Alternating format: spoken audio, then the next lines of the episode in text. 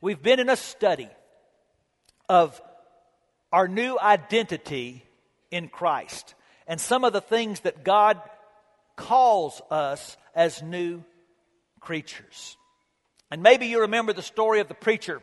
He's at the back of the church, and as people are leaving the building, he's shaking hands. And he grabs one guy and says, You need to join the army of the Lord. And the guy says, I'm already in the army of the Lord. And the preacher says, How come I only see you at Easter and at Christmas? And the guy says, I'm in the Secret Service. Well, you need to know that when you came to Christ and you received your new identity, you were drafted into the army of the Lord. For many years now, I've gone every spring to something called the Pepperdine Bible Lectureships to speak. I go with my good friend, good, uh, Chris Seidman. The lectures start on Tuesday night. We always fly out on Tuesday morning, and there's a golf course in Thousand Oaks, California, a public course we go, and we play golf before the lectures start. And every year they put someone with us and we make new friends. Now, this is how it works on the golf course. I don't know why. You meet someone you've never met, and they always ask you on the third hole what you do for a living. And that's when Chris and I say, well, we're a bunch of preachers from Texas, which is always when our friend's language goes through an amazing transformation. But this one year, about five or six years ago, we're playing with a 70 something year old man named Sid who had not cussed at all, which is unusual on the golf course. And Sid found out we were preachers and he got excited. He told us he was a dedicated Christian too. And he proceeded to tell me one of the most amazing conversion stories I've ever heard. Sid came to Christ in the middle of the Korean War. He was on one hill in sub zero weather with his platoon, and on the other side of a hill were 100,000 Chinese. And in that context, his chaplain led him to Christ. They went one night and found a creek and broke the ice on top of the frozen over creek so that Sid could get in it to get baptized. And I said, Sid, that is amazing. You got saved in the middle of a war. And I will never forget his reply.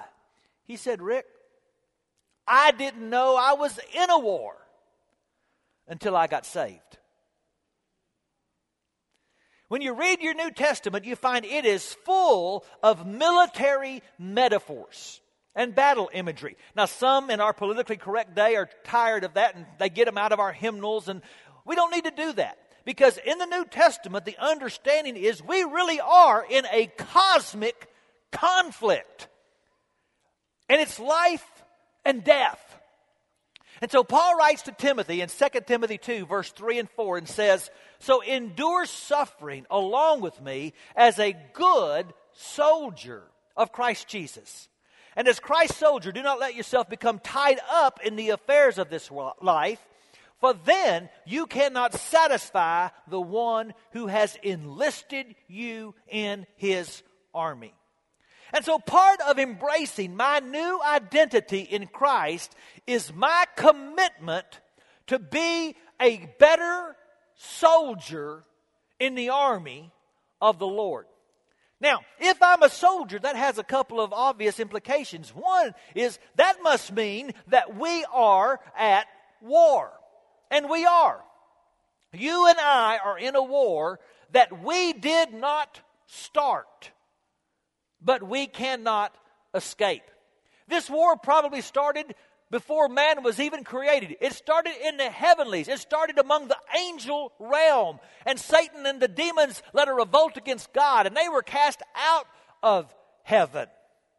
Now, from a human perspective, God declared war at what we call the fall of man. When Adam and Eve sinned, God said to his enemy, through her seed, I am going to bring forth a son, and you're going to crush his heel, he's going to crush your head. And God announced there that he planned to launch a counter offensive to recover that which Satan and his army had illegitimately claimed from God.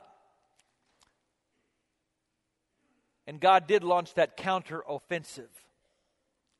And D Day was Bethlehem.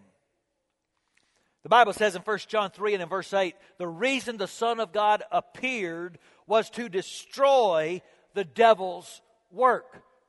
And we see his work, don't we? We see the oppression. We see the poverty. We see the racism. We see the divorce. We see the drugs. We see the crime. But the fact is, most people don't see this as the devil's work. Now, I thought about it. if you're a child and you're growing up right now in Iraq or Afghanistan, have you heard bombs and explosions so often that you think it's normal? And is it possible that people that don't know Christ, they see the ordnance of hell and they're so used to it, they've become deaf to it. But when you become a Christian, two things change. One, your eyes get open to all of the destruction that Satan is doing in our world. And second, your heart begins to be burdened. And you want to be a part of what God is doing to recover for God what Satan has illegitimately claimed. You see, I think it's significant. The very first mention of the church in the Bible is in a military context. Jesus said, I am going to build a church and the gates of hell won't prevail against it. I am going to start a movement that is going to go out aggressively against the line of the enemy. And Satan's going to put up fences and walls to stop the advance of my church, and my church is going to knock them down, and my church is going to take back what rightfully belongs to God. And so, the question is not, as a Christian, are you a soldier? The question is, as a Christian? Are you a good or a bad soldier? Because you see, not only if I'm a soldier am I at war, but if we're soldiers, we are under orders. In fact, one translation of that text we read a moment ago says that a soldier on duty concentrates on carrying out his orders. Soldiers understand being under authority. A lot of you have served in the military, and you know that's true. In fact, I think it's interesting. Only one man in the Gospels is ever said to have amazed Jesus, and he was a soldier. He had a sick servant, and he came to Jesus and said, Could you heal my servant? And Jesus said, Yes, I will come back to your house and do that. And this soldier says, You don't have to. See, I understand authority. I've got a commanding officer and I do whatever he tells me to do. And I've got men under me and they do whatever I tell them to do. And you, sir, have authority. Just say the word and my servant will be well. And Jesus said, I haven't found anybody with this much faith in all Israel. Now, you and I have to be honest. We have been guilty of periodic insubordination, haven't we? There have been times when we got orders from our commanding officer and we chose not to obey.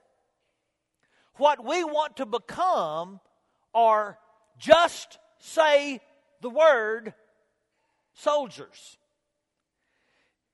Because in combat, unquestioned obedience is critical.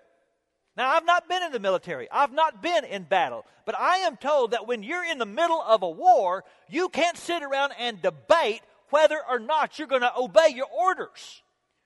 You've got to do immediately what you're told to do, or more people are going to die. Now, we're in a war. Satan's been vanquished, but he's not yet vanished. And there's no such thing as a Christian that's not under fire. In this war, every Christian's got a target on his back, and hell is aiming for you. Some of you remember this movie a few years ago, Black Hawk Down. And in the movie, there's a scene where some American military men are in this armored vehicle and they're surrounded by enemy fire in a street in Somalia. And it's really intense and bad. And the commander in charge says to one young soldier, Get in the vehicle and drive. And the soldier says, I can't. I've been shot. And the officer barks, We've all been shot. Get in and drive. There is a reality in this war that everybody in this room has been attacked by the devil. None of us get to say, hey, I'm in timeout. I'm going to sit on the sidelines. I've been hurt. I've been wounded. Don't expect anything of me. We've all been shot at. We're all getting shot at. Report for duty. The best known text about this war is in Ephesians chapter 6, starting in verse 10. Finally, be strong in the Lord and in his mighty power. Put on the full armor of God so that you can take your stand against the devil's schemes. For our struggle is not against flesh and blood, but against the rulers, against the authorities, against the powers of this dark world, and against the spiritual forces of evil in the heavenly realms. Therefore, put on the full armor of God so that when the day of evil comes, please notice he did not say so if evil comes. When it comes, you may be able to stand your ground, and after you've done everything, to stand. We are called as soldiers of Jesus Christ to report for duty and take our stand on the front lines. And let me tell you how we can do that well. First thing is that we've got to stand against Christ's enemy. In other words, we've got to let Jesus tell us who the enemy is. There's a conflict being waged in the invisible spiritual realm that is being manifest in the visible physical realm. And we can't see the enemy, but we can see his handiwork. We see the drugs, we see the divorce, we see the violence, we see the corruption, we see the racism, we see it all. And we know who's really behind it. Now, let's admit this is a distinctly Christian worldview. If you're not a Christian, you see all this wickedness and you think the issue is flesh and blood. We know there's something behind it. That's the real issue.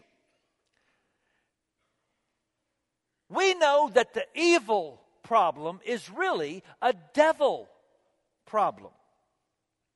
And this has profound implications for us. For example, it tells us who we need to be shooting at. We see people out there who are doing bad things, wicked things. We don't pretend they're not.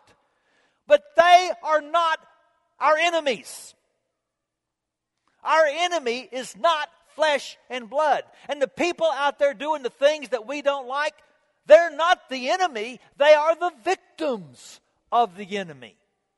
And they don't need to be reviled, they need to be rescued. It also has implications about our allies. Who are we fighting with? I can tell you what I think. Anybody who is standing against the devil in Jesus' name is on my side. Anybody. In Mark chapter 9, the disciples came to Jesus and said, Jesus, there was a guy and he was casting out demons in your name, but he wasn't one of us, so we told him to stop. And Jesus said, You did what? He is standing against the devil in my name? And you told him to stop because he's not in our group? anybody standing against Jesus' enemy in Jesus' name is my ally. Now, when we focus on the wrong target, our mission is not doable. But when we focus on the right target, our mission is not stoppable because the Bible says, James chapter 4, verse 7, you resist the devil and he will flee from you. And that word resist is the same Greek word that's translated stand in Ephesians 6. You stand against the devil and he will back down. You know why? Because we stand in Christ's victory. The battle still rages, but the outcome has already been decided. We're not fighting for victory, we're fighting from victory. Because in every war, there's a key battle that turns the tide, right? You study any war, there's a battle that turned the tide of the war, and even though the war is not officially over, you already know who's going to win the war. And in this battle, there was one moment that turned the tide of the war. And the battlefield was called Calvary. In John chapter 12, Jesus said, The time of judgment for the world has come when the prince of this world will be cast out, and when I'm lifted up on the cross, I'll draw everyone to myself. You see, the death and resurrection of Jesus delivered a blow from which the enemy cannot recover because Satan's greatest weapon has been deactivated. Now, let me illustrate. Raise your hand if you've seen a James Bond movie. Okay, everyone who's not holding their hands up needs to repent because I know you've seen a James Bond movie. And James Bond movies all have the same plot. The enemy has some terrible weapon through which he's going to blackmail and terrorize the whole world, and James has got to go into the enemy territory and destroy that weapon. Now, there was a weapon Satan held called death. And the reason we were terrorized by that weapon was because we were all deserving. We're all sinners, and the wages of sin is death. Now, Jesus has got to do something to destroy that weapon. Look at Colossians chapter 2 with me. God made you alive with Christ. He forgave all our sins. He canceled the record that contained the charges against us. He took it and destroyed it by nailing it to Christ's cross. In this way, God disarmed the evil rulers and authorities. He shamed them publicly by his victory over them on the cross of Christ. You've heard me tell the story of Napoleon. He was on a table one time with a map, and his generals were around him, and he pointed to a red spot and said, Sir, if it wasn't for that spot, I could conquer the world. And he was pointing to Great Britain. Imagine the devil and his minions around a map. And he curses and he fumes and he points to a red spot and said, If it wasn't for that red spot, I could have owned the world. And that red spot is Calvary. But the cross disarmed him. The cross took his weapon and destroyed it. Now, he doesn't want you to know that. And because he's a liar, even though he doesn't have his weapon, he still tries to act like he does. And so he's going to accuse you every time you sin and every time you mess up. And he's going to try to convince you that he's still got a weapon. And the way you're going to stand against his assaults is to remember where you stand with God because you've been washed in the blood. Look at the song we're all going to sing in Revelation chapter 12. It's happened at last. The salvation and power and kingdom of our God and the authority of his Christ. For the accuser has been thrown down to earth, the one who accused our brothers and sisters before our God day and night, and they've defeated him because of the blood of the Lamb. And so you're going to hold your ground because you're going to hold up the cross. The devil can't stand the sight of blood, but you're going to do something else. You're then going to go on the offensive and compel him to back down. Now, I don't know if you saw this in the paper back in May. True story 30 something year old Australian named Jason Cole. He's off the water there at a place called Middleton Beach swimming with some buddies. He saw a shadow coming toward him, thought it was a dolphin. And then suddenly he felt a great pain in his leg. And a, a great white shark was pulling him down beneath the water. Now, I'm going to give all you people that like to go to the beach some advice what to do when this happens. He found that shark's head and found the eye and took his hand and violently poked that shark in the eye, and the shark let him go. So teach this to your kids the next time you take them to the beach.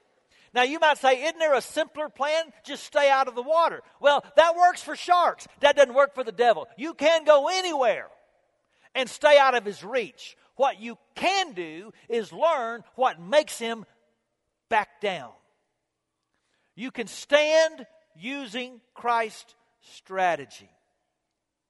Remember, we do not defeat the enemy in the power of the flesh. Peter tried that when they came to arrest Jesus. He pulled out his sword, and Jesus rebuked him because he wanted Peter to use a different sword. You see, the way to compel the enemy to leave is to out truth him. He's a liar. And so when Jesus was in the wilderness and he was tempted by the devil three times, he out truthed the enemy. He brought out the sword of the word of God and the devil backed down. Because the devil doesn't have a shield to protect himself against the word of God. You've got a shield to protect yourself from fiery darts of the enemy. The devil doesn't have a shield. The Bible says, Ephesians 6 17, take the sword of the Spirit, which is the word of God. Please notice, it is the Spirit's sword. Now that's important because when I was a boy, I taught the Holy Spirit isn't active anymore. He just lives inside the Bible. Now, if that was true, it would have said, Take the sword of the Word, which is the Spirit of God. But that's not what it said. It said, Take the sword of the Spirit, which is the Word of God. In other words, it's not that the Word wields the Spirit, it's the Spirit that uses the Word. What we've got to do is fill up our hearts with the Holy Spirit. We've got to pray every day God, this is a tough world and the enemy is real, and I need to be led every second by your Spirit. I need to listen to your Spirit. I need to follow the promptings of your Spirit. And when you live that way, the Spirit in the moment, in the heat of the battle, is going to give you the right word to compel the enemy to back down. And so John could write in 1 John 2 14, I've written to you who are young because you're strong with God's word living in your hearts and you've won your battle with Satan. That should be every soldier's story. Don't you love a good soldier story? I think that's why right now so many of us are enamored with a young man who plays baseball for the Texas Rangers named Josh Hamilton. Most of you know his story. Some years ago, he was the number one draft pick out of high school, given millions of dollars. Great potential, great future. He's in a car a few months later with his mother. A dump truck runs a red light. They're hit. She's hurt bad. She has to go home. Josh can't play baseball for a few weeks. He's a young man with a lot of money and a lot of time, and that's a bad combination. He started hanging out in a tattoo parlor, and that's where he got it, his first taste of cocaine. And it became a serious addiction, a life that spiraled downward, numbers of trips to rehab, suspended from baseball for several years. Josh says he woke up after a coke binge one night in a trailer surrounded by sleeping people he didn't even recognize. Stumbled to his grandmother's house, emaciated, weak, frail, and fell asleep and had a dream. And in his dream, there's this evil creature that keeps coming after him that he identified as the devil. And he's got a bat and he's swinging and he's swinging, but it doesn't matter how hard he tries, he can't defeat the devil. And his life continues to spiral down for seven more months. And then he has another dream. And in this dream, there's the same evil creature, and he's got the same bat, and he's swinging and he's swinging. But this time, he feels the presence of someone with him, helping him. And he looks and he sees Jesus. And this time, the enemy withdraws. And Josh has been very public telling this story, and I want you to see how he describes the lesson he learned. He says, We keep fighting, and I'm filled with strength. The devil didn't stand a chance. To me, the lesson was obvious. Alone, I cannot win this battle. With Jesus, I cannot lose. And so a few weeks ago at the All Star game, he's there at the home run derby. He sets a single round record of 28 home runs. The whole nation is enthralled. And there in front of the whole nation, uh, Erin Andrews of ESPN gives him a moment to speak a word. And like he's done everywhere, he gives glory to God for what he's been able to do. And this baseball broadcaster says to the whole nation watching, It's a bad day to be an atheist. Don't you love a good soldier story? And you see, those stories are all over this church because we know what the real issues are. We don't get bogged down in the petty little peripheral fusses and fights that some people want to spend their time with. We know we're talking life and death for the souls of people. In fact, right now, I'd like you to hear one more story of one of your newest brothers. So watch the screen. at the age of 14, I started doing drugs. And I believe that the Spirit was in me, that I had a conscience, that I knew what right and wrong was. But I had no direction or anyone to guide me throughout the rest of the journey. And, you know, my 20s were just a, a crazy, crazy time for me. And uh, Michelle was swept up into it. I don't know why or how, but she fell in love with me. At 30, she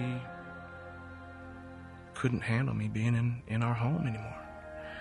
And so I wound up at the Salvation Army. I stayed there for nine months. I came out of the Salvation Army a new man. At uh, 31 years old, I went to work in the oil field. And with three years clean, I, uh, on New Year's Day of 2007, I relapsed. And thus started the last year and a half. In March of 2007, I relapsed again and got a DWI. And in that jail cell in uh, Tarrant County, I made a decision that I wasn't going to stop following the Lord, no matter what happened. And uh, having made that decision, the road got no easier. It's so important that we realize that there are forces in this world that we cannot see. They whisper in our ear. They tell us that there's something we need. We make this choice to put something before our relationship with Jesus. And it's so painful. What I am most grateful for is this church, from the people who have loved me in Casa for the last six years. They have listened to so much pain and suffering, most of it self inflicted. And they have loved me and welcomed me back and forgiven me time after time, and without that love, I don't know that I would be alive today. I feel like I'm on a firm path. I feel like I know that it's always a choice between truth and lies. There's been many battles along the way, you know, and I don't think it's going to get any easier from, from this day forward. When we are truly following Jesus, we will be attacked. But there is such a joy when he overcomes those things that I'm not going to stop. I, I just won't stop. And that is just a gift from the Spirit. It's not because I'm some righteous man. It's not because I'm able. It's not because I have some capability. It's because I won't stop seeking. So if there's any message I have for people, it's just choose Jesus on a moment to moment basis. And it doesn't mean that that road's always going to be easy.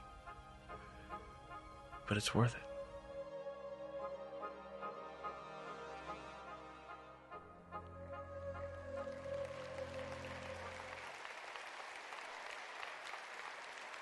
Now let me um,